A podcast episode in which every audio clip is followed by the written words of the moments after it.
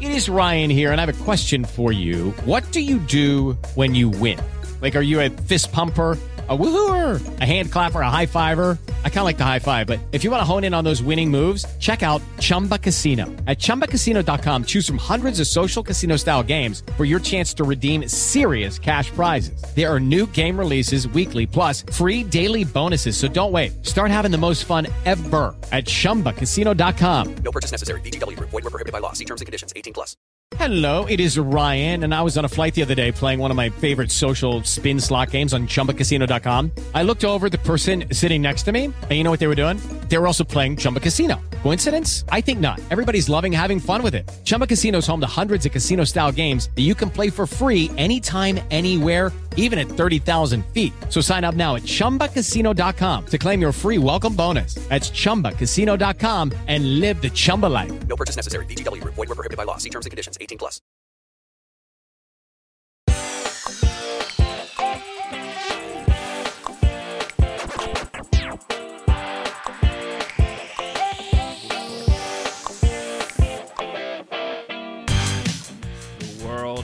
Outside your window may not be great, but what if everything was super? Well, that's the case here on Post Show Recaps because it's the Everything is Super podcast, currently talking about Marvel's What If on Disney Plus, and we're also talking about the first three episodes of Y: the Last Man on FX on Hulu this week.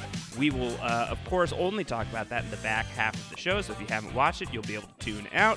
Uh, or if you have watched it and that's all you want to hear, you can skip ahead. I'm Josh Wigler. I'm joined here by my very good friend, who I would like to imagine would rescue me from a similar disaster as Killmonger rescues Iron Man and wouldn't actually betray me in the end, Kevin Mahadeo. Yeah, you can wish that. Am I last... hoping for too much? You're hoping for too much. You can wish that last part. You know that last part's coming. It's the curse your sudden but inevitable betrayal right there. Oh my God. What if Kevin Mahadeo rescued Josh Wigler? Wouldn't happen. I would just, Uh, I would rescue. you. It'd be very fun. It'd be very bodyguard esque. I'd like lift you up and just, you know, go running. You'll have a, you know, uh, yeah. I, It's a, it's a good one. You you did well on that. I I didn't. always love. Uh, yeah, uh, that would be great. That'd be great. I, I I could visualize it very easily. It's very nice. yeah, Very yeah. nice. It's it's it's a great Uh, little image. What if earlier this week someone asked us on Twitter to uh, to do a special "What If" episode about Lost over on Down the Hatch with uh, Kevin Mahadeo crossing over, and I responded by saying I wouldn't want to damage my friendship with Kevin because he would just say "What if Lost was good?" and Kevin simultaneously, without seeing my tweet, basically tweeted back the same exact thing. Yeah. What if that happened? So in sync. week? It's so in sync. It's so. it was a great. A great Twitter moment and a great testament to the fact that Kevin and I, even if we are not aligned on Lost, are very much aligned generally right now. We are vibing out as we are going into what is this episode six of What If? Oh my god, is Episode it six? Yeah, Man. only three more left. Ah, I don't want three more. Just give me more at all times. Three more what ifs. What if there were more than three episodes of What If left? Well, that's uh, that's why it's called What If because that's not the reality we live in. So we must savor what we've got here. We've got the Killmonger episode this week. We will talk about that before we talk about Y. Uh, programming note for next week. I know that we've been getting these to you a little bit later than usual uh, the past couple times. I'm really sorry about that. Next week we won't be late, uh, and in fact, it's possible we may be a smidge early. Very exciting news. Kevin Mahadeo and I are going to be recording Everything is Super live in the same room together. The first time we've been in the same room together since Oh god. March 2020. I know, like literally the week before lockdown. Literally the week before lockdown. Uh, Kevin and I haven't seen each other since starting Everything is Super, the podcast, and we are going to be changing that very soon here, hanging out together in uh, in my in my backyard. Uh, typically, it's his. Uh, and we are going to be recording the podcast together next week. So we've been doing like kind of like multi topics uh, the past couple of weeks of the podcast. It's been really fun to like uh, diversify what we're doing beyond just the what if of it all. We would like to keep that going for next week, but we thought it would be fun of rather than like honing in on I don't know like the series premiere of Y or whatever. Let's just open it up. AMA, you got questions, we've got answers. You have anything that you want to ask me and Kevin about our opinions on literally anything? This is the time to fire it off. We will do a special E I S A M A. Everything is super. Ask us anything. That is what we are doing. Send that feedback in super at postshowrecaps.com. That's super at postshowrecaps.com. Of course, you can also hit us up in the Post Show Recaps Patreon Discord if you are a member. Patreon.com slash Post Show Recaps. Or you could tweet at us at Round Howard, at Kev Mahadeo. See what kind of Twitter fights you can goad us into. It's certainly possible. Uh, I'm so excited to see you, Kevin. It's going to be amazing. I know it's gonna be. I like as you're describing it when you said that we haven't seen each other since we started this. I'm just So like, long. what? I miss you so I much. I don't want to admit that on the air, but it's true. I'll admit Uh, it too. I miss you as well. it's gonna be great. It's gonna I'm very really, really excited fun. to see you. I'm very excited to see Emily Fox. It's gonna be some good times. Yes, so we will do the podcast live next week. So keep an eye out for that. Going to be coming your way earlier than it normally does. All of that said, let's talk about what if this week, uh, Kevin. What if Killmonger rescued Tony Stark? Another pretty straightforward episode title that I think uh, certainly speaks to what's uh, at stake in this one. It's basically what if Killmonger rescued Tony Stark is kind of uh, like the kind way, Kevin, of saying, what if uh, Killmonger killed the Avengers? 'Cause they Uh, don't exist as a result. They they don't. What is traditionally seen as the Avengers don't exist because we talk about how Tony Stark launched the MCU. Tony Stark also essentially launches the Avengers in a way, right? Like his appearance is what kickstarts a lot of that stuff, and without him, uh, there's not a lot of them, and no one to really stand in the way of Eric Killmonger's uh, plan here, uh, as he just just just man does he do a lot of stuff in this a lot of bad stuff but it's like his plan comes to fruition basically right? Like what if eric killmonger wins? Like is basically what this title should have been Yeah, uh, it is really like the whole episode is basically just like watching uh, the Killmonger show of like, what if this guy ends up actually infiltrating Wakanda, taking the throne, and meeting virtually no resistance whatsoever. Um, there is a degree to which I feel like, at least I felt this. I'd be curious for your thoughts. Like, I felt very little tension this week uh, because I really felt like we were watching Killmonger's just like absolute obliteration towards the throne. And I'm not necessarily saying that I'm mad at the lack of tension. It was kind of really satisfying to watch one of my favorite Marvel characters be really great at being that character, um, even if I felt like it was lacking a little bit of the danger. Like, I didn't feel like there was any moment where Killmonger was going to be toppled. yeah I, I i think there was It's like one of those seasons. This is like the Redemption Island of uh, What If how episodes. like, dare you this is like the Survivor Redemption Island of What If episodes. It was Killmonger's Boston Rob, and no one can oppose Killmonger, and nobody like a couple people try and a couple people figure it out, but they figure it out way too late. Killmonger literally carrying his family on his back as he proceeds to the throne of Wakanda, basically uncontested. Yeah, I mean it's it's amazing to see like this character who I you know is my favorite villain in the Marvel Cinematic Universe. Um, like essentially like have his plan play out, like his strategy of how he's thinking ahead, chess matching the whole thing basically, and standing unopposed, but also still reaching towards and aiming for that goal that we've seen, and in a way that like showcases a lot of the themes of Black Panther, really brings that back to fruition, but also like ending on to say a, a similar-ish note um of like Killmonger exists to inspire change in a way amongst the heroes to do something different. Uh, I think that's so also very very interesting, um, and especially that ending line. Uh, you know, we've had a lot of Black Panther this season, and I think that's very much in a way on purpose. I don't think it was planned, but clearly, um, he is a presence this season, and it's kind of both um, amazing and heartbreaking at the same time. But this ending line, I think, really paid homage in a way that I think was really wonderful.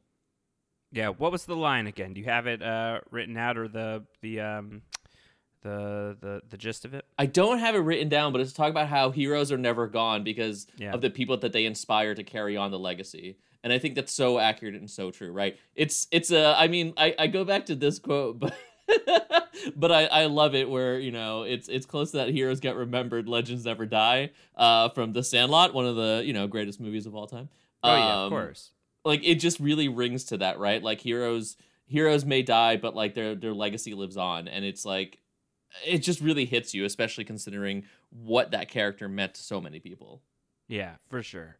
Uh, it was it was really great to just like be back in the world of uh, of Wakanda. Uh, like we definitely like have already seen Wakanda this season, but it was like uh, zombie apocalypse Yes. Wakanda, right? Like you know glimpses of that. So it doesn't really really count. Um, but getting to see like uh, so many of those characters uh, again, a scene like uh, you know um, uh, seeing T'Challa's mother like running the Dora Milaje, like that stuff was really really really cool because it was obviously like it's a little bit earlier than Black Yes. Panther takes Well, place. yeah, because like Even, Shuri is like baby Shuri Shuri seems like a kid. in this. yeah. Yeah, yeah. Uh, which was great. I thought that that was a really, really neat way of doing it. Um, and like, uh, like seeing a lot of like Black Panther the movie, like a lot of those uh, beats like play out similar but different. Like everything with like Ulysses Klaue. Uh, Yes. a- and, like the way in which Andy he Serkis handled in this returning to that that role and, and playing it just as crazy. Yeah, he loves it. It's like uh, it's a little bit of a shame that uh, that both of these characters. I mean, a little bit of a shame, a lot of a shame that both of these characters have uh, been killed in the MCU Prime. But look, what if is definitely opening up doors, right? We're in multiverse mode right now in the MCU. Uh, we are going to have to call it the MCM relatively soon. uh, and and you know, Killmonger now has like his own full episode. The arc of of who he is in this is like he's not fundamentally different from who he is in the movie. He It's- exactly the same. Yep. His goals are the same. He's progressing in the same way. And in this version, of course, he achieves it in a way that he didn't uh, get to in the movie because in this, he takes out T'Challa earlier on. Uh, this is a, a T'Challa that is not quite the one we knew. Uh, I think not as experienced, obviously, as well.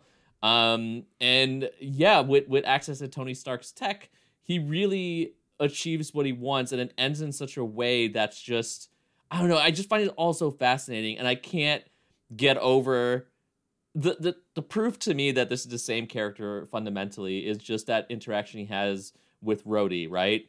That Rhodey's insistence of just uh, you have to change the system from the inside, and he just says, "Nah, you can burn it down." And I'm Yeah, like, burn it down. "Yeah, yeah, man, that's an option." And whether or not that's the full right option, of course, very debatable. But that is his philosophy. That has been his philosophy. He, he didn't go into Wakanda at the end and like immediately kill his uncle and like take the throne, you know, straight away. Like that's not fully what it's about here. Like he's really gonna use that to what he said, like open Wakanda's borders in a way to create revolution in a much more violent manner. Um, and obviously there are forces that will oppose that, but it is exactly as he said in the movie. It, he's doing exactly what he wanted in the movie. Nothing has changed there.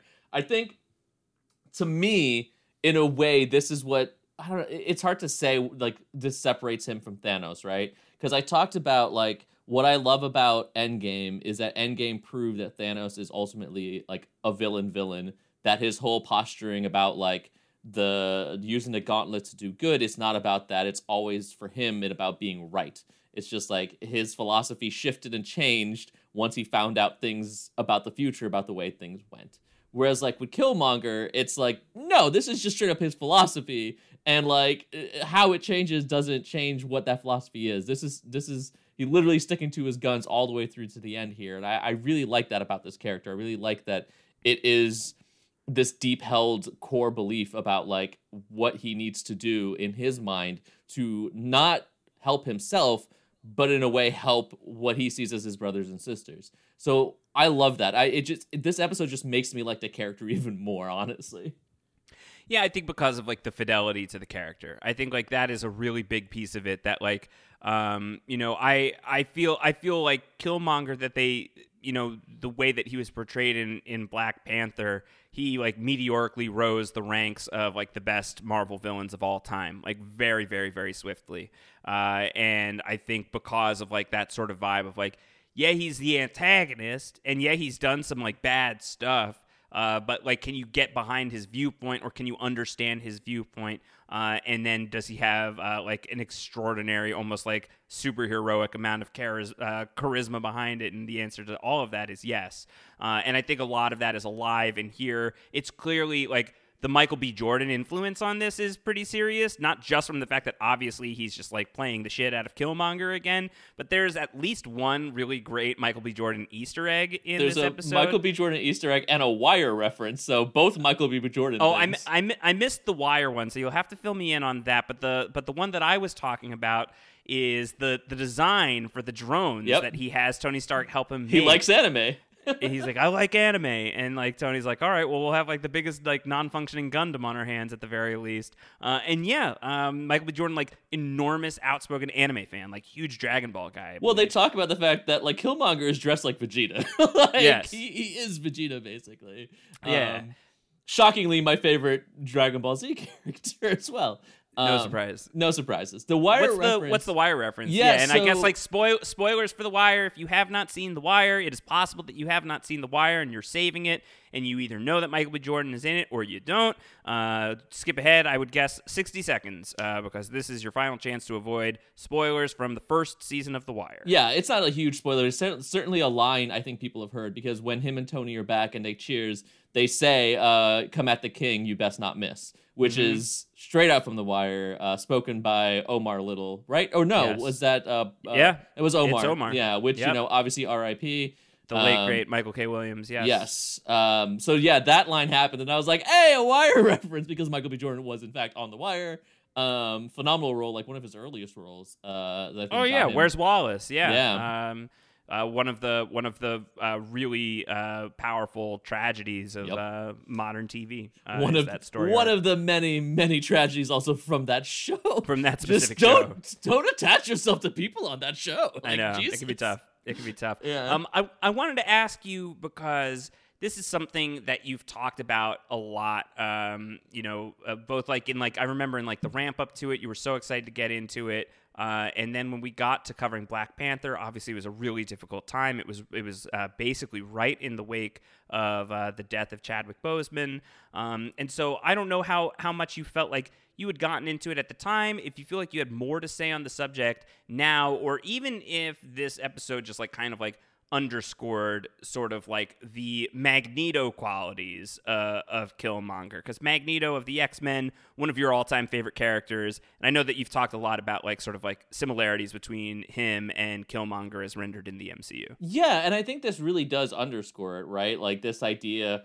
of pushing back against this this oppression. I think Magneto has it a bit different because for him it is it is not just the outright like humans are bad because they are like obviously the, for Killmonger there is a racial divide that happens here um and societal and a lot of things that play into it but you really see it like the, the the idea of like taking this stuff and again going towards the idea of uh using this to to help the people like him and Magneto is very much like that. Magneto isn't about like I'm here to rule, right? Like at least when written the best and when written in my opinion correctly, he is in a constant state of like I am uh, trying to help my people and like that is has been his goal and I like that they kept that. Part of me was worried that they would twist something about Killmonger's quest, Killmonger's journey, like what he's trying to do, but they didn't and I really appreciated that fact about that in this episode.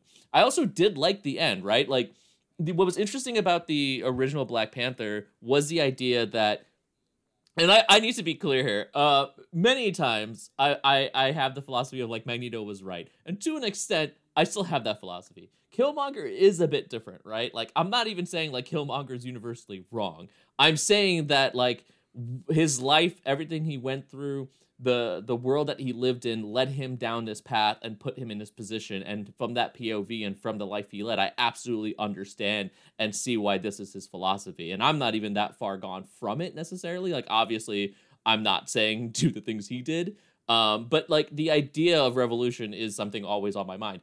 But what I appreciated here is that in Black Panther he's a villain straight out. It's not a like a a, a, a debatable line in my opinion about like people do with Thanos. Like, is Thanos a villain? Like, he has a point. Blah blah blah. He's trying to do what's best. I think Killmonger is uh, unequivocally. It's not really that debatable with Thanos, by the way. You need to be on the internet more, I guess. There was No, no, thing. I, I don't. I definitely don't. I'm definitely on the internet more than I need to be. Probably. Uh, there's. It's really not debatable about Thanos. He's snapping out half of existence uh, dispassionately, just snap half of, of more life, double life, double the resources.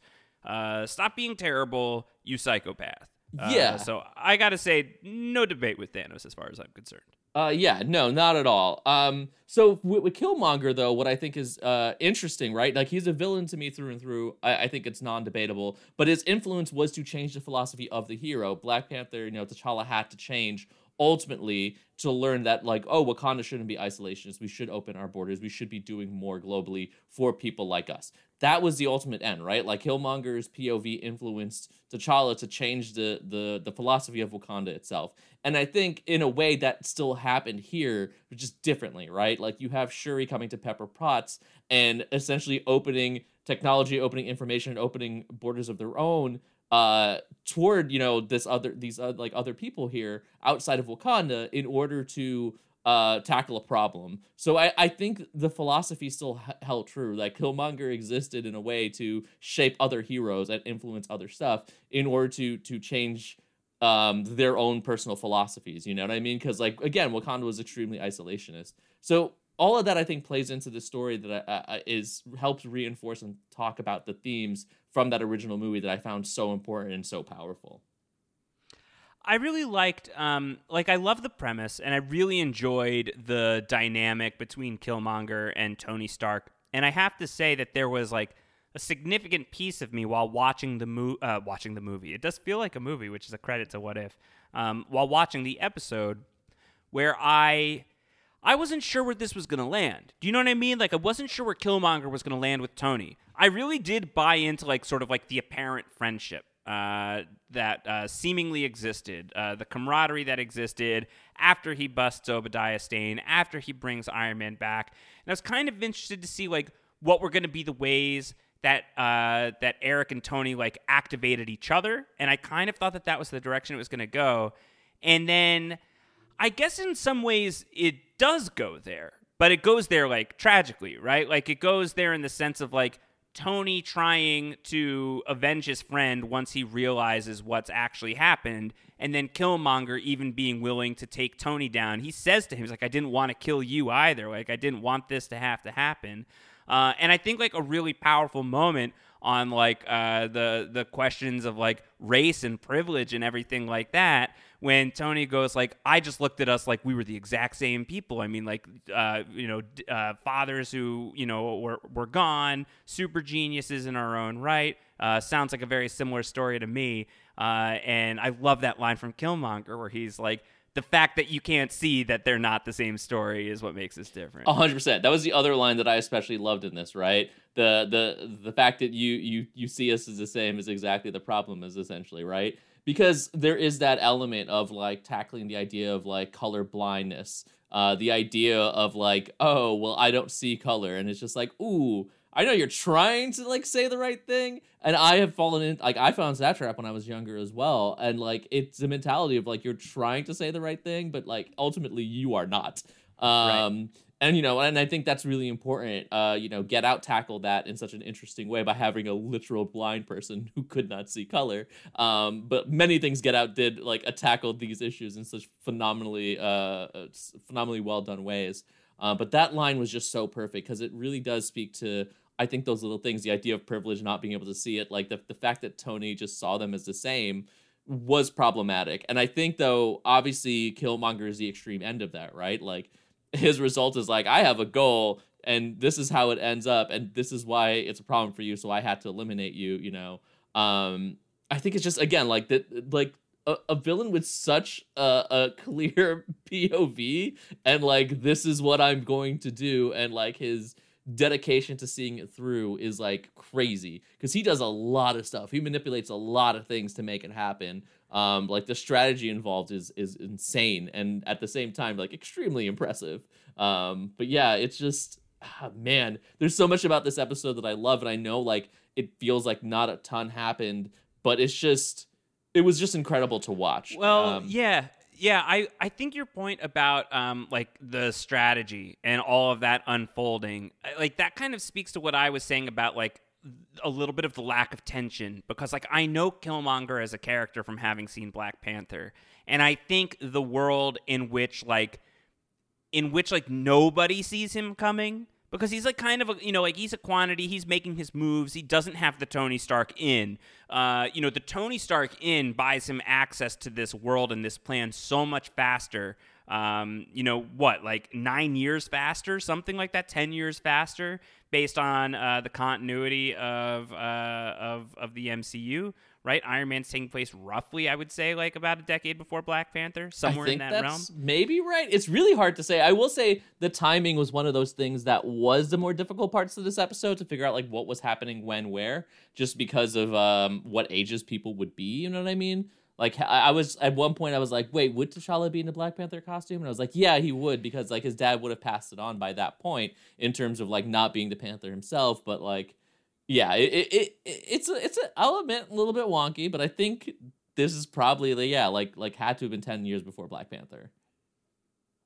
Yeah, so I think it was about that. Um, if if uh, if Killmonger is getting like access to this like the the star the Tony Stark inner circle uh, at that point, yeah, he takes over the world pretty quick. Like he gets into Wakanda pretty fast, and so I think like for that reason, um, like there was there wasn't a big piece of me that's like I like Killmonger with that access is getting there that quick. Like that is just like logical. That is like story driven. Like Tony Stark as Iron Man versus Killmonger is a very different question, but Tony Stark just as like Tony Stark before beginning the Iron Man journey like is obviously going to lose to Killmonger, um, and uh, like everybody else who goes up against him, like even Black Panther at that point, he's young on the job. He's not really as situationally aware potentially, and if he's going up against trained killer, training for this moment all his life, Killmonger, he's probably going to lose as well. Um, so I think that that speaks to a little bit of the absence of tension, but I, I think that you hit on something that like helps me through that, like why that wasn't like a huge problem for me was just like how fascinating it was to watch like watching like uh, like an incredible artist paint. You know what i mean? Like um, watching like a uh, watching like a like one of the best supervillains around sort of cakewalk their way to the goal um, it, it is that Boston Rob thing. Like the season wasn't very good, uh, but the performance was excellent, and I think that this episode was good. Uh, but I think that like the like the the Killmonger aspect itself, like Killmonger as a character as represented in this episode, if this makes sense.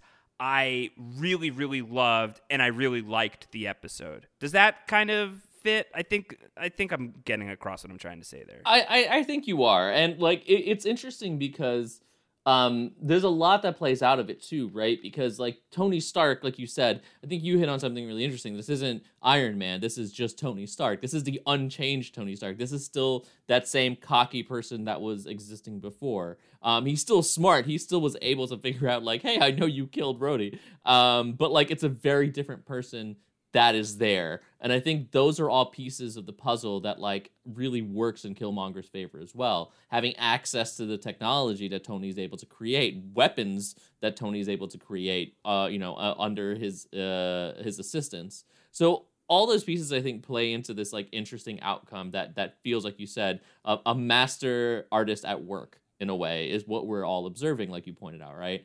Um, and I think that is what this episode really showed. What I also found really interesting about this episode is that we've had episodes that end in this like almost like downer-ish way, um, an open-ended way. And I, I like that this episode didn't end with like, and then Killmonger created problems and the world went to hell. It ended very much just like, yeah, we got to this point, but it doesn't mean that this is the end of the story because there's also these people here who are going to try and do something else and I think that really works versus like if this ended in like a weird way, like how the zombies one ended, or like how even um the the uh the Doctor Strange one ended in this like almost like crushing, depressing way. It wasn't really like that. So I could appreciate the fact that the ending of the episode didn't give us this like, and here's the answer. You know what I mean?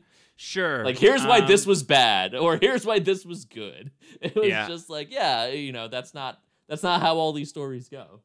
Yeah, I did think um, I, I read something interesting from uh, Matt Goldberg at Collider, who wrote that "What if uh, What if episodes of What If had endings?" is the headline. Then what it if wouldn't be What If. of, of What If had endings? Uh, and the idea that these episodes don't end with conclusions. Like the ones that are like really dark. Uh, Matt Goldberg writes, It seems like the direction these, some of these episodes want to go is something more akin to Tales from the Crypt, a dark, ironic conclusion that explores the hubris of its protagonists, and yet the Disney Marvel nature of the property forbids the storytellers from ever going in that direction, which is how you get awkward final scenes, like from this week's episode where Shuri and Pepper Potts make an accord that they will somehow stop Killmonger, and at that point, what was even the purpose of the episode? What is the what if if it comes back around to the same conclusion of the bad guy was stopped by the good guy?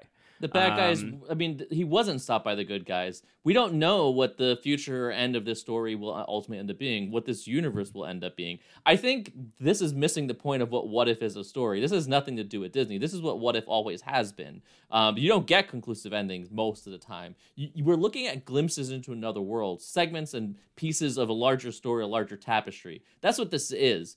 We were looking at a decade of MCU, right? That that that shows just part of the story that we're experiencing for our universe. This is just a glimpse into another one, a different one. And even then it's like sped up a bit because we're seeing like a little bit faster time. But this isn't meant to be like Tales from the Crypt. This isn't morality stories. This isn't that. That's not what What If is about. What If is about showing us possibilities. It's about showing the potential of how worlds can change and universes can be different based on certain changes and certain branches in the timeline. That's what What If is. What If is not Tales from the Crypt. What If is not Twilight Zone. That's not what this is. That's what not what this is about. It's a glimpse to show how our world and these other worlds can differ and what how the stories can diverge from one simple act. Like if you're coming in here looking for definitive endings, you're not here to be watching what What If is. It's it's you're looking for a slightly different show. Okay, cool. Good to know. Um, I had a couple other questions, things I wanted to talk about before we move on to to Y the Last Man. Um, one of them was, do you think that like the episode would have ha- would have improved or decreased in quality, like one way or the other, if we had spent like a meaningful amount of time on King Killmonger, like Killmonger after he takes the throne. Um, should that have been the episode? Should that have been more in the episode? Was it just right for the balance for you? Because I I've been thinking a little bit about like the Wakanda episode with Killmonger as King of Wakanda. Uh, and wanting to see a little more of that personally, but I mean that's what other episodes are for potentially. Yeah, I mean, personally, I think we got enough because, like, the point of the story was to get him into this position, right? Put him into a spot where now there's no one, at least at the time, to oppose him. When you think about Black Panther, we got Killmonger into position of power very briefly, right? Like, he beat T'Challa originally um, and took the throne. Like, he had that for a bit, and he was leading towards where we see him leading towards here. So the story wasn't even about, like, getting necessarily to this point, but, like, showing how he was able to get to this point and now standing what he assumes to be unopposed it's not fully unopposed. And i think having more time with him as king of wakanda and seeing more of the after is really not what we were like i think looking for because again you're now you're entering territory of just like okay well the opposition fight between him and uh, Shuri and Pepper, like how does that play out? What does that mean? What does he do then? Because his goal has always been to like get to this point, and afterwards we're still to see.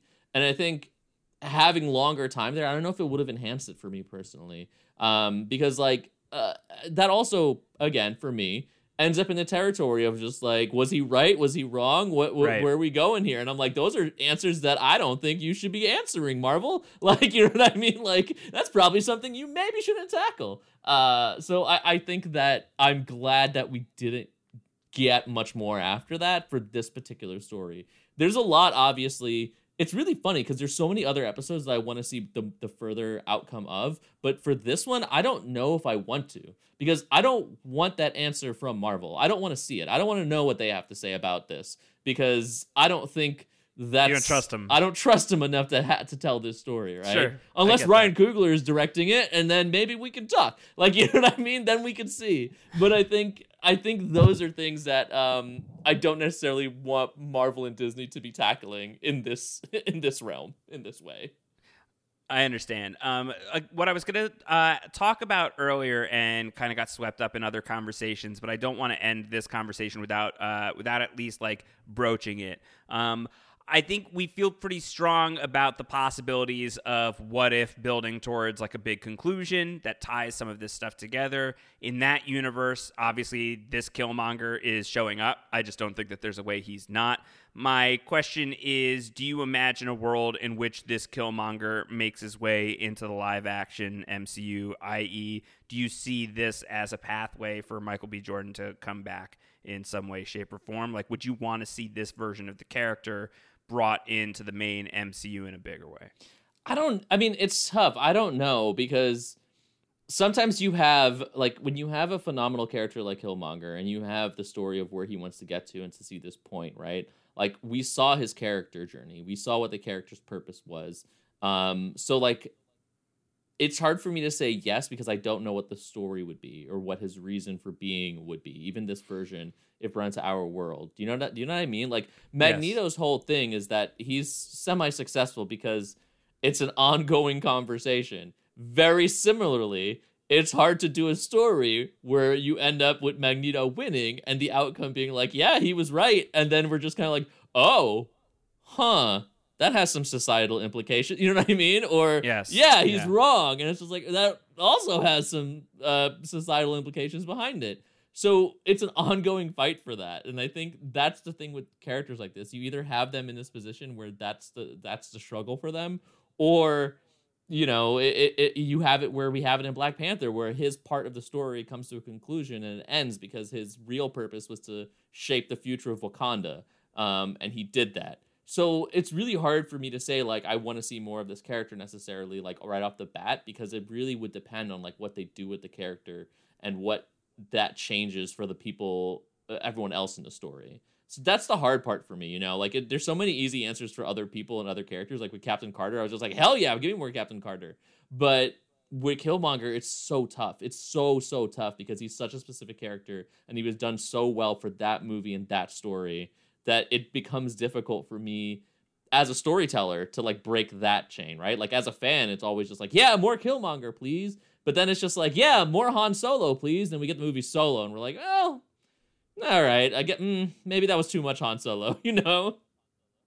Yeah, some people are taking severe issue with what you just said about Han uh, Solo. Okay, I, I don't know. I can't There's say it. I still owe the people a Solo More podcast, Anakin Skywalker? Is yet. that better? We need more Darth Vader. Like, you know, yeah. so there's a lot. I, I mean, I'm, I'm really fixated on Star Wars here. But you know what I mean. There's other examples where you're like, we want more of this character we like. And then we get more of them. We're like, ooh, that made that character worse. so, yeah always cautious of that. Um, anything else on the Killmonger episode that you wanted to get into before we moved on? Um, I mean, the performances all the way across the board were spectacular. Um, it's it's really, re- it was really weird to have two episodes featuring uh, Chadwick Boseman that were were not great in terms of like what happens to that character. Sure, uh, yeah. but I mean that's you know that's obviously like not not not a thing that's like I think on the show. Um, I love that the fact that the that the T'Challa focused episode really had a, a wonderful story um, for him on it. I'm curious how much more we're gonna get uh, following this with three episodes left. Um, but yeah, I just again, I, I I really love the show, man. It's giving me all the things I want, and I know for some people maybe they they want more uh, conclusive endings, but like this is sort of what this is about and it's always like a tease like what if it's always been like this for me where it's like you read some of these stories you're like oh i wish i could get more and sometimes you do, sometimes you don't. But like, this is why I love the multiverse. It's yeah. really interesting stuff. The one thing I'll say, and then I will move on, is Tony Stark has appeared in three episodes of Marvel's What If, and he has died in three episodes of Marvel's What If. Tony's Tony Stark's like ultimate fate is to die in some way. This show is like not helping out anybody who is still residually triggered by the death of Iron Man in Endgame. They're just going for it. They even showed us his Endgame death, so technically he's died four times in three episodes.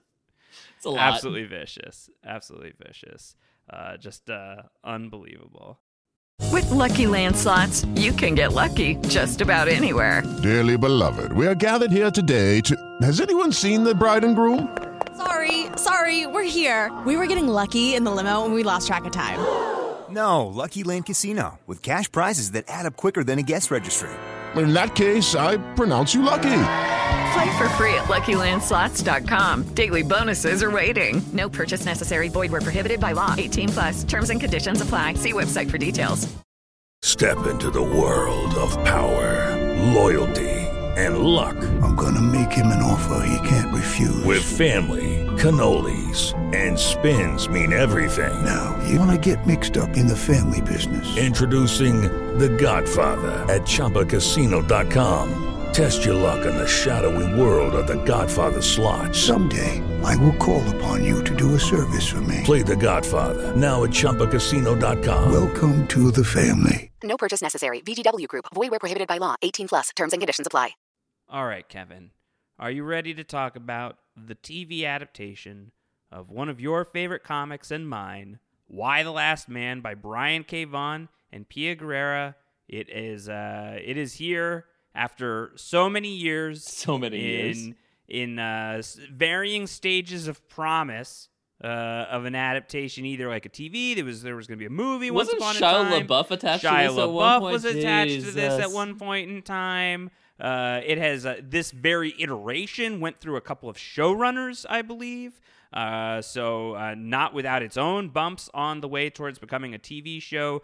FX on Hulu's Y the Last Man. The first three episodes are out. That's two more episodes than I realized when I said we would podcast about it uh, Same. this week. So, so uh, Kevin and I ended up having to hustle, hence uh, the slightly late podcast drop.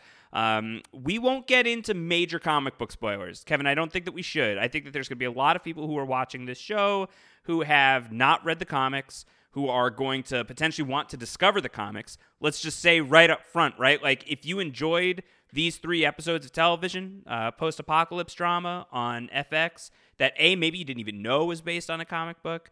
Uh, and if you haven't read it, like, read read the comics give it give it a shot like if this type of, of fare is of your interest already then i cannot imagine you aren't going to adore the comic books that it's based on Yeah, I mean, to be fair, I haven't revisited the comics in a while. I know someone who did, and um, they said for the most part, the story and everything holds up really well. There's a lot of great character stuff. Obviously, there's, there's a lot of great stuff in the comics. There are things that don't because this comic was written 20 years ago. So there Totally. are there are bits and pieces that might be like ooh, but I don't think anything like like I don't think anything like trash worthy, right? Like um the, and this show for me does a really good uh job of like updating those things and addressing them in a way that I think is really spectacular. yeah. So uh, I, I co-sign all of that. I think it's a great comic that is at least worth a check out. Uh, and then if you like that and you want more brian, brian k. Vaughan, check out saga. Check A out paper girls. Yes, please check do. out paper girls. That's going to be a show as well uh, so there's there's much to, to enjoy from uh, from from his uh, from his lineup. He's easily one of my Um, favorite writers. I mean, between Saga, Y the Last Man, and Paper Girls alone, I'm just like, I really, really like Brian K. Vaughan. Follow him to the gates of hell, of course, a lost writer, and Kevin, you will only respect him more because he bailed before the final season. Yes, like, indeed. Right before he's like, nope. I'm out. he said, "Thanks for the thanks for the memories. Three seasons of this. This was wonderful. I'm out." Uh, is what he said before the final season. Take that. I, I have enough it is. money to go back to comics for a while and do my I'll- passion I'll projects. say goodbye. I'll take my leave. Um, so the show, the premise, if you didn't watch it now you're just like listening because you're like, I don't know that I'm going to watch it. Like we are going to talk about the show. I think we can ease into it, but we will talk about anything that happened in these first three episodes, um, and potentially at any point. So I will just start by addressing the premise of the show. Uh, the show like takes its whole first episode to really kind of announce what it's about and what's the premise of the world.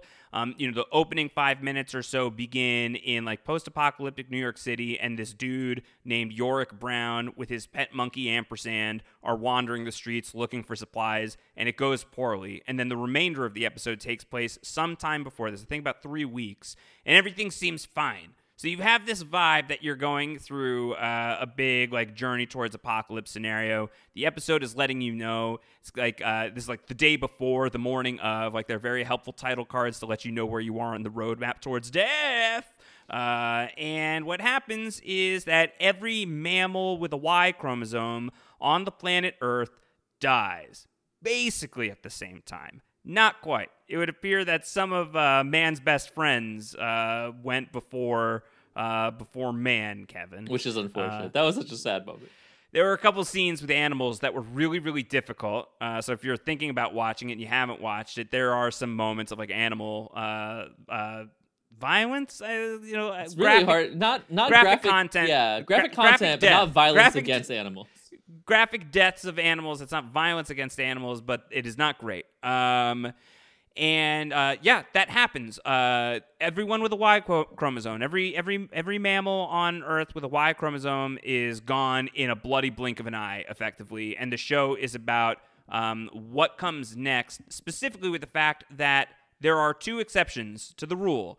Yorick, the aforementioned character, who is like a total schlub, very, very, very average white guy, uh, and his pet monkey ampersand. They Yes. have both survived, and we do not know why. And that is sort of the core mystery of the show. But the show is primarily interested in dealing with like the immediate fallout of uh, of this world uh, moving forward. That's the the premise. You take that or you leave it.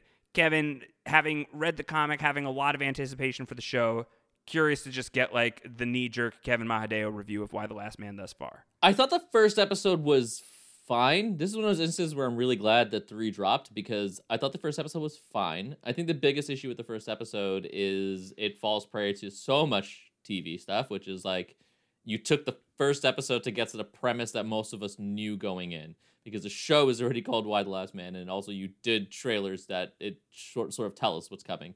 And like while there could be the element of just like the drama of like building up to like what we know is about to happen, I actually think the comic does a better job because the like that's the other part. I read the comic, so I know like I knew what was coming already, obviously, but the comic opens not with Yorick wandering around, but it opens with like chaos. Like it opens with the like like all, all, all everything with the Y chromosome dying, people freaking out, uh chaos ensuing, and then it cuts to, you know, three weeks before, right? Then then it cuts to like slightly before, and really, I think that journey isn't even that. Like I think it's a day before. They they get into it pretty quick.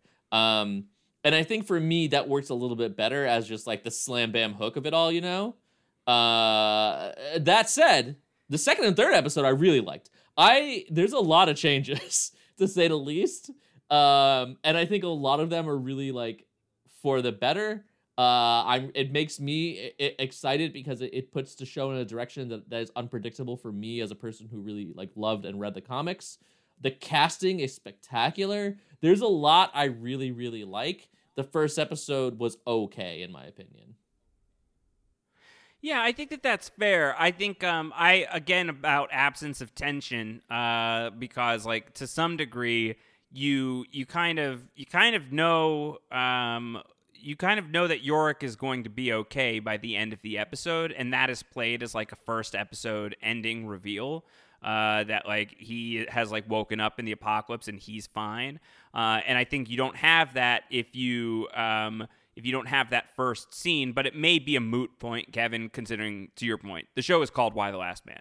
Uh, so you're pretty clear that this character is going to survive the apocalypse, and this is going to be, or at least the initial event of the apocalypse, and that this is going to be uh, a thing we follow. Um, with that being said, I think like another piece of this is that like a full hour of like apocalyptic apocalyptic ramp up may seem excessive to a certain extent where I do think that the very first issue of the comic is not very far away from this. I think the very first issue of the whole comic, if I'm remembering it right, really does just like render the whole thing and some of the lead up to it um, so that they're hooking you with the premise and you're getting invested in the character. I think the experience of reading one issue of a comic book is really different from the experience Very of true. sitting down for like a- a 45 to 60 minute hour of TV. So it's going to feel different. Like it is a fairly like you know details have changed but like structurally it's like it's not dissimilar to the way that the comic book started off.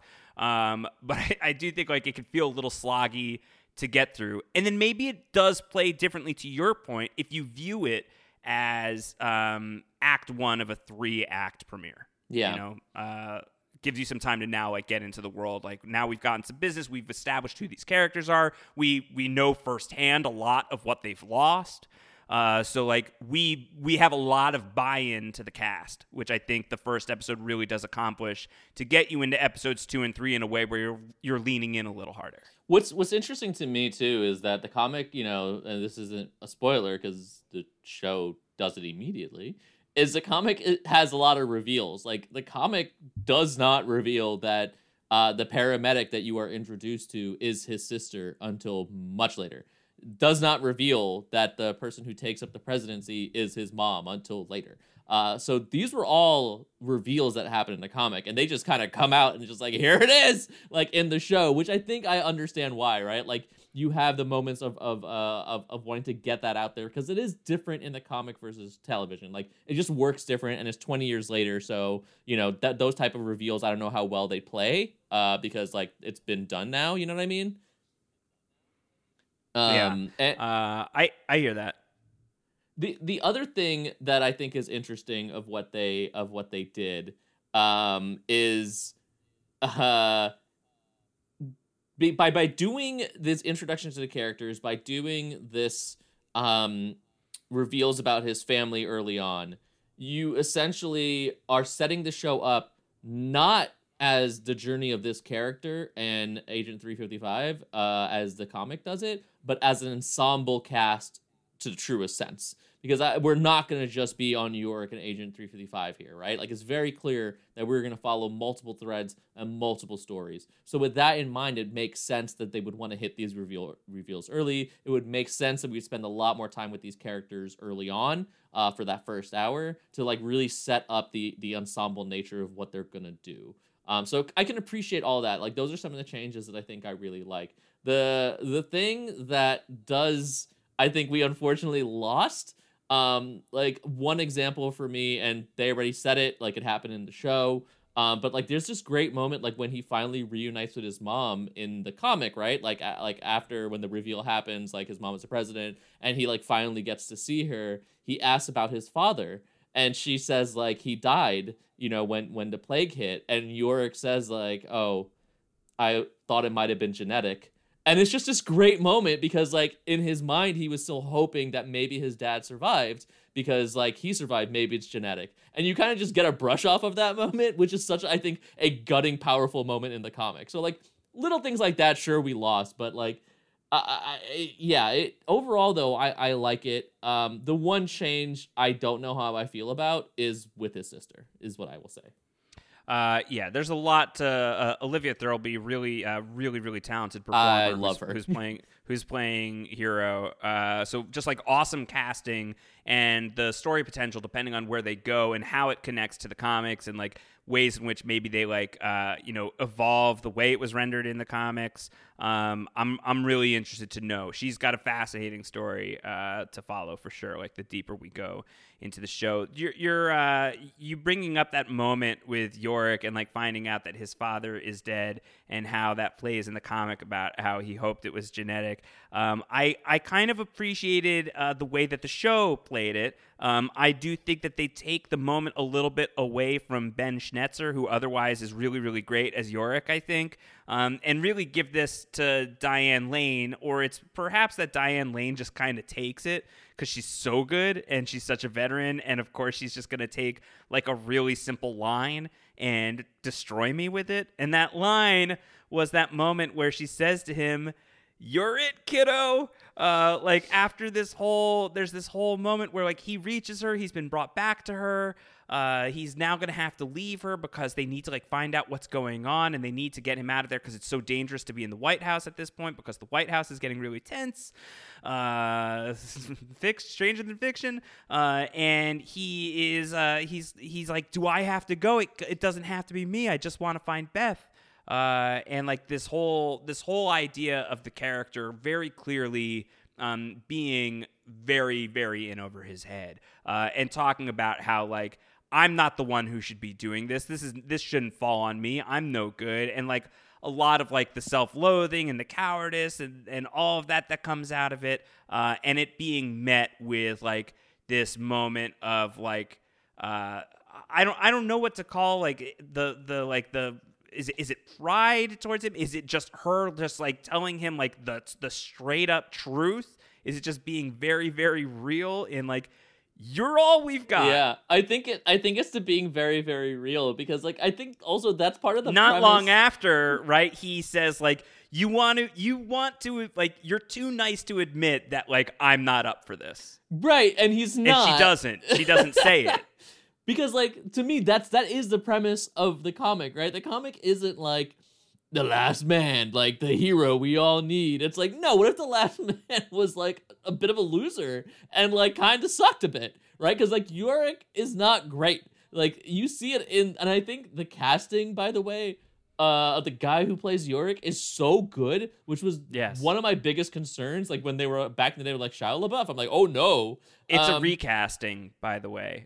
Really? Um, yes. Uh, Barry Keoghan, who is uh, a, a great actor, he's going to be in, in Eternals, so we'll be talking about him on the podcast not terribly long from now.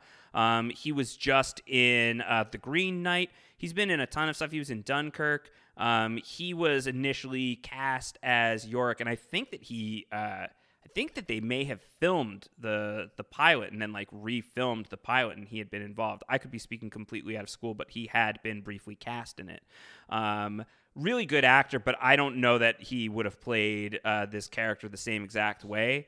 Uh, I I don't know what we would have gotten from that performance. What we got is uh, this actor Ben Schnetzer who's playing the character, uh, who I totally agree uh, is is really really really super good. As uh, like he's like you know he rides like the comedy and uh, like the I am exhausted and this is not for me line that like gives you like a very a very good baseline for some room for movement. Uh, you know, like Yorick Brown, if you are not a comic book reader and you're not particularly loving the character right now, I think that is for sure by design. Oh, it's 100% by design. And it's interesting how they've updated his crappiness in a way, right? Because, like, the, the, the one, like, he isn't the same Yorick because the Yorick of that, of the comic, was like, like, like shitty in, in a very specifically early aughts way where like he like the comic book version has this like level of pretension to him. Like he's so pretentious in the comic. And like he's just that guy who's just like references and you like the same references as me? And it's just like that type of dude from that time period. You know me uh who existed then. Uh and it, it's just one of those things that I thought was like so great about the character and like what made it interesting. And I love how they've updated that because he is still like that type of annoying guy, uh, but just the one of today, you know, the one who's just like still like I, I do love that they kept the magic stuff because that is a huge huge part of the character and magic is timeless so there's no reason to change it because magic is forever and everyone who does magic is great so Yes. i'm glad that uh, they kept that aspect of it but like yeah he's he's he's just kind of like oh i'm gonna propose to my girlfriend oh i can't pay rent oh you know like just everything he says is so very yorick but at the same time is not the same yorick that we know from the comic i just No, think he's, def- it's so well he's definitely done today. He's today's Yorick. For yeah sure. and it's so great how they did that i really really appreciated that aspect of it um yeah th- like i said there's a lot in there that i really i really like um and like you mentioned diane lane i think she's so great um you know as the president uh like all of that stuff i think is is fantastic and not even to touch on uh agent 355 yet because Yeah. holy crap like the part of the joy of the comic is Yorick and uh, Agent 355 interacting, and they were both so good separately. But when they got together, man, I saw the magic happen. Like they, their interplay is so great. Like I, I think it's in the comic, but I love how it happened. Like exactly how you would imagine in the show, where he's like, "Oh, uh, his name is ampersand. It's because, or it's the," and she's like, "I know what an ampersand is." Like the the way that it's said and the way it's delivered, I'm just like, "Oh, beautiful, beautiful." It's exactly right. Like so much of it was so perfect. Uh, she's tremendously great. Uh, Ashley Romans is who is playing Agent 355, uh, and this is a really crucial piece of casting. This is obviously uh, based on what you've seen of the three episodes, and if you know the comics, you certainly know that like she's a central character. Uh, making sure that Agent 355 works as a television character is just about as high on the priority list as anything uh, Mhm. in adapting this story. And holy shit, did they ace it? Yep. Uh, Ashley Romans as 355 is amazing. Like the just like the the range of humanity that's on display. Uh, both like like you see her like I don't know about like uh like like the way that she's handling the immediate aftermath of everything and she's going to Diane Lane and basically being like I'm not just secret service like I am like a really BFD like and like you are the president and so I need to like talk to you about that. And the way that she then just like cuts through bullshit uh, with with the president. Uh, the way that she assesses situations so thoroughly and immediately. Um, the way that she's able to handle people. So Yep. not just like logistics and analysis, but the way that she just like very authentically handles people so far. Uh, inauthentically in the case of the dude who she did not mind seeing uh, blow up. Uh, you know, while he was trying to make bombs with other domestic terrorists. Yeah, he Uh, seemed like he that. seemed like a like a supremacist. I, I'm not into him.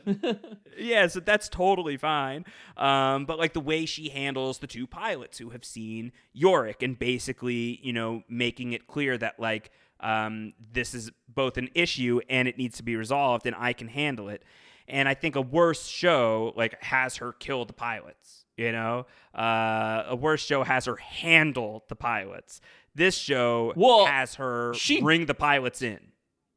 She did handle the pilots, in my opinion. I read that last scene of the third episode that like, oh, she definitely did that, but she's smart enough to set Really? it up in a way. Yeah, because like I think, and like I said, I think a lesser show would also have just had her like shoot the pilots, just just like get rid of them. But she manipulated a situation, I think, so well to like set that up, and I really do think she uh, set up that those pilots going down uh, as a way of like solving that problem. But because of her ability to like again play her part and play her part smart and correctly. I think uh it's it's like left with ambiguity and i think that's on purpose. And it'll probably it might reveal like she did do that like eventually but that's how i read it and i was just like that's amazing. That's awesome. I love it. I love that. Um because like she's able to like play it so well um because the pilots quite possibly were going to be a problem and for 355 she is very like practical in that way you know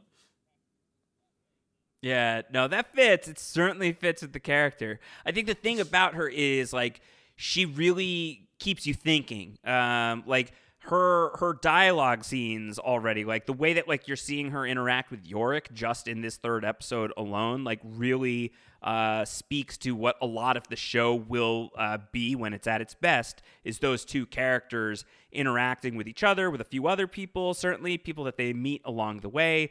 Um, but that like core dynamic is foundational to the story. Uh, and I think having a character who is uh, capable of doing what you're suggesting she does by the end of episode three, uh, like I think like speaks to.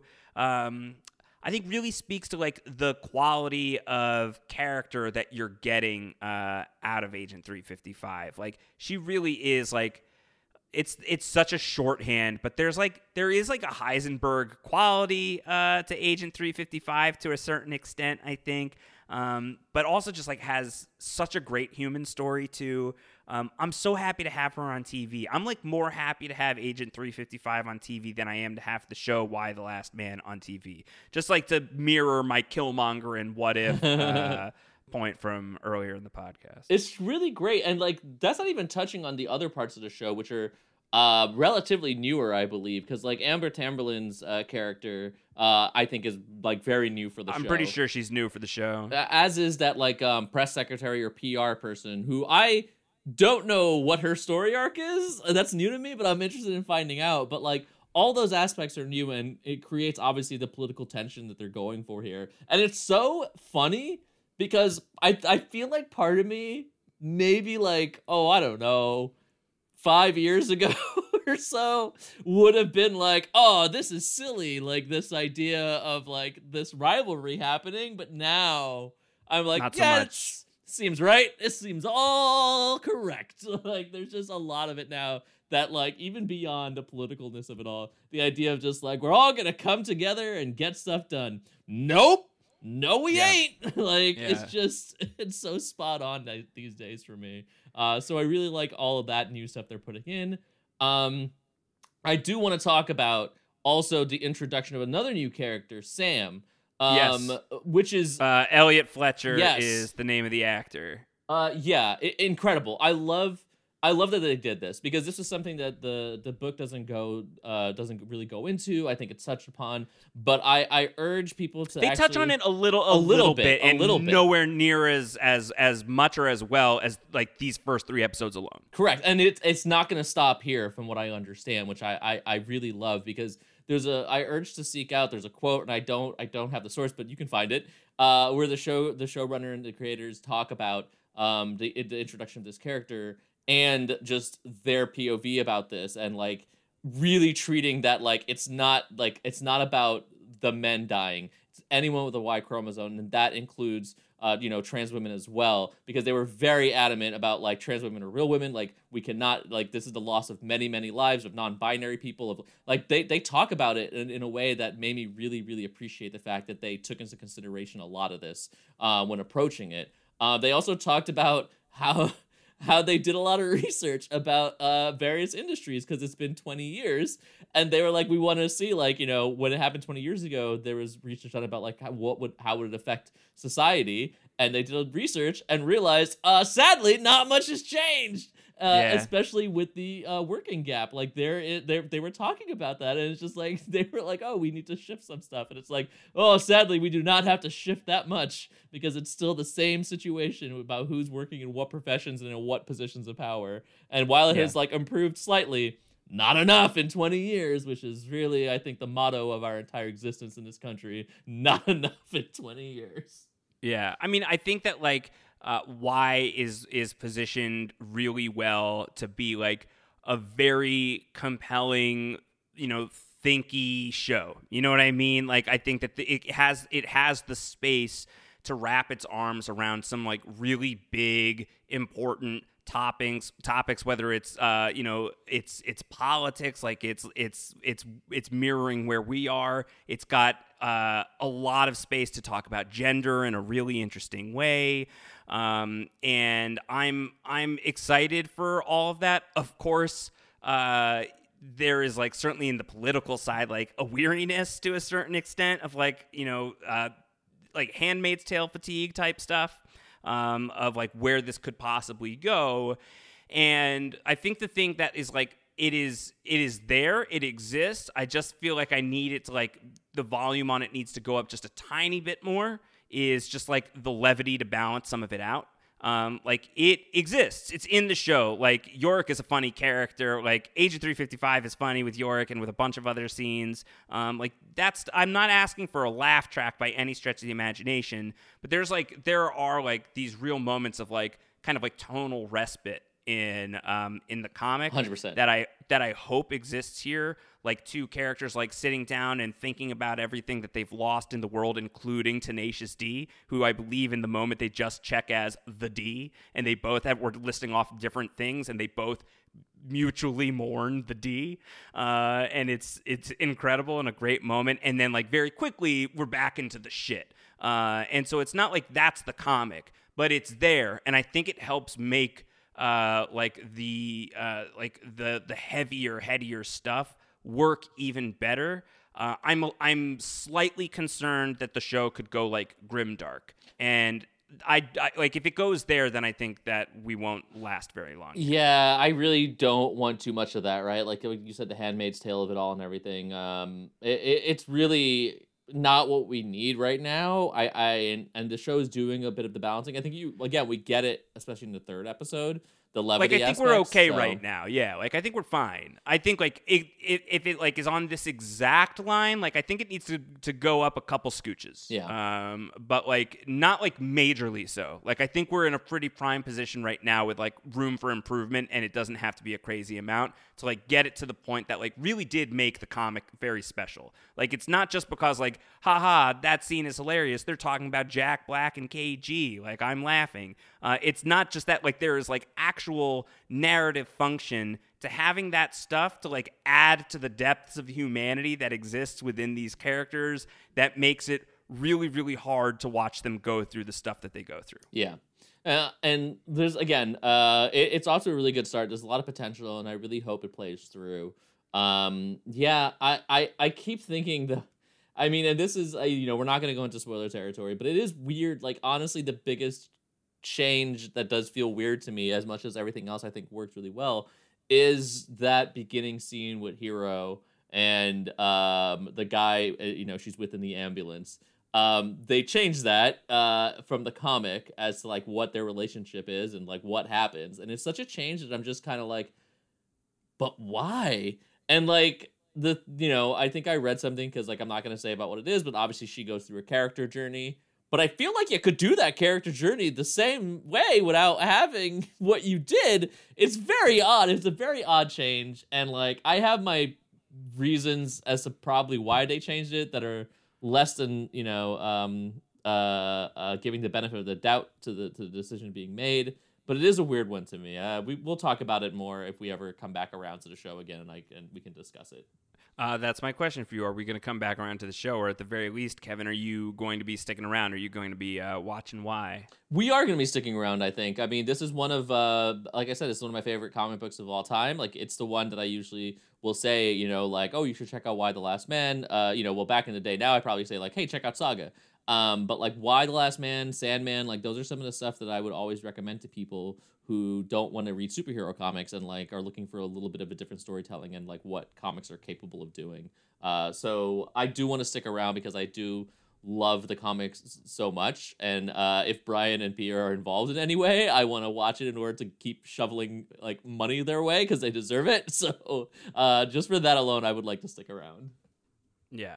Um, I am. I'm really excited about the show being uh, as good as it is, which means like room for growth. But like, like for sure, if I'm like asked to like, is would you recommend it or would you not recommend it? Like, I've I've recommended it to people already. Uh, Yeah. So the answer is I'm recommending it. Uh, so I'm I'm happy about that. I'll definitely want to see how this goes.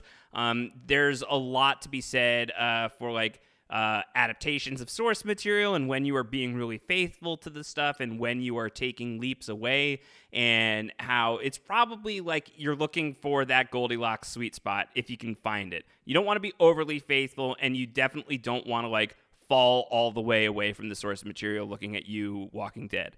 Uh, like i think like there there is a line and based on these three episodes and based on like certainly like my memories of my experiences with Y uh, i think the adaptation choices by and large so far have been um, really really strong. Uh, like the, the the places where this is different. Uh, and if if not like outright um, like yes that works that's great then at the very least like that's interesting. I'm like leaning in. I want to i want to know more.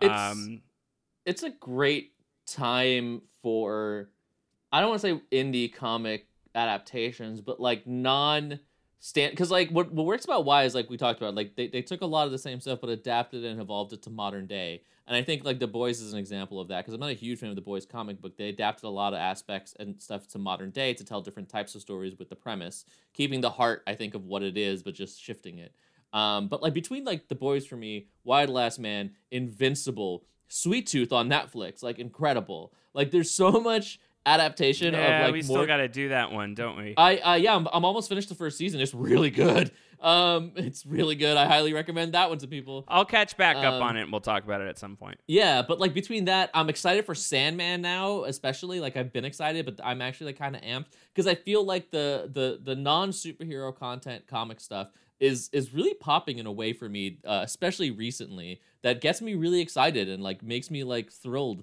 uh to, to, to be you know to, i'm jazzed about it uh, to say the least um and you know i i'm loving what if obviously uh my my feelings on the the other shows have been like more or less pretty good but it is interesting to see like the marvel cinematic universe tv shows and being like yeah these are pretty good okay and then comparing it to actually some of the more independent ones like your sweet tooth like your y like your watchmen even um and just seeing like oh yeah this is different like i think these shows know tv and are really show shining in that fact. Like they know how to approach TV, and I think Marvel is still trying to hit that because What If is probably the most traditional TV because it's um uh, episodic and not serialized, but it's fascinating to me. Is all I'm saying.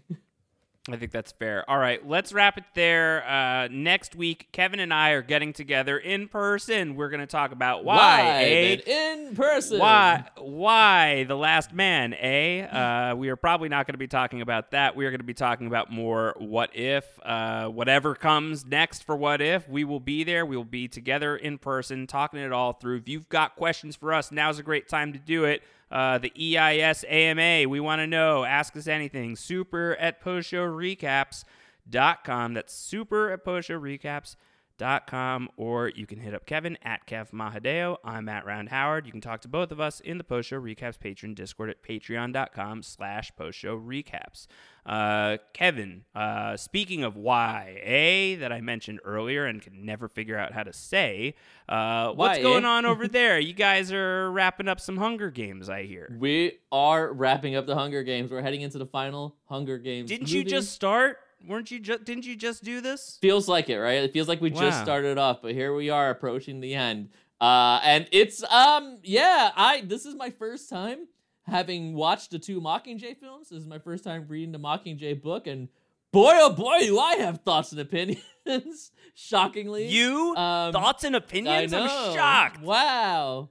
wow. Um, yeah. Unbelievable. Was that Mark Wahlberg? Wow. Uh, I was trying to do uh, uh, um, uh, Owen Wilson there. Wow. Oh, Uh, wow. or or should I do um oh Jennifer Coolidge the wow like just my mother. I forgot who I was talking to, but we were pointing out that it's weird that Jennifer Coolidge and Owen Wilson have the same catchphrase, just spoken very differently.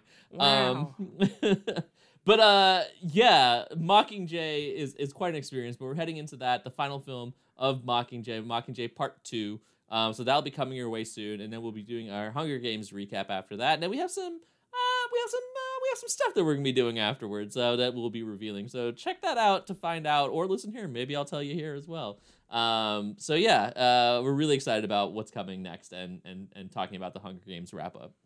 Yeah, it's a really fun podcast. One of the things that's great is you and Melissa always have uh, like a different guest on. It feels like almost every time, if not every time, and very often, uh, you know, almost exclusively, you're pulling from the patrons of post show recaps who are coming on and giving their thoughts. So it's like a really interactive show in that way. I really appreciate that about YA. So I don't know, go make friends with Kevin and his co-host Melissa in the Post Recaps page Patreon Discord, and maybe you'll get to talk about young adult fiction on a podcast with Kevin. Uh, Yeah, feels like you'll, a thing. You'll you'll love it as I yell at you and tell you why you're wrong. no, you're very pleasant. You're, you play very nice with everybody except I me. do, I do. Uh, so that's uh, that's all happening. Yeah, go back and check out all of that Hunger Games coverage. It's great. Uh, Kevin and Melissa and everybody are doing uh, such a great job week in and week out. Really, really, really fun. And I'm I'm very hyped. Uh, I'm a little biased because I pitched the idea to you, but I'm very hyped for what you're doing for uh, the podcast in October. It's true. you did pitch the idea. It was a good idea. It's, when I guess see a good idea, I'll take it. You take it. Just take it. Um, all right, so that's going to do it for us. We'll be back next week live together. Oh my God, can't wait. It's Till just gonna be a stream of us hugging the entire time. That's fine. That's fine. It'll be like a like a four minute podcast. Uh, no, we'll do the real thing. It's gonna be great. Uh, all right, everyone, take care. Bye bye. Bye.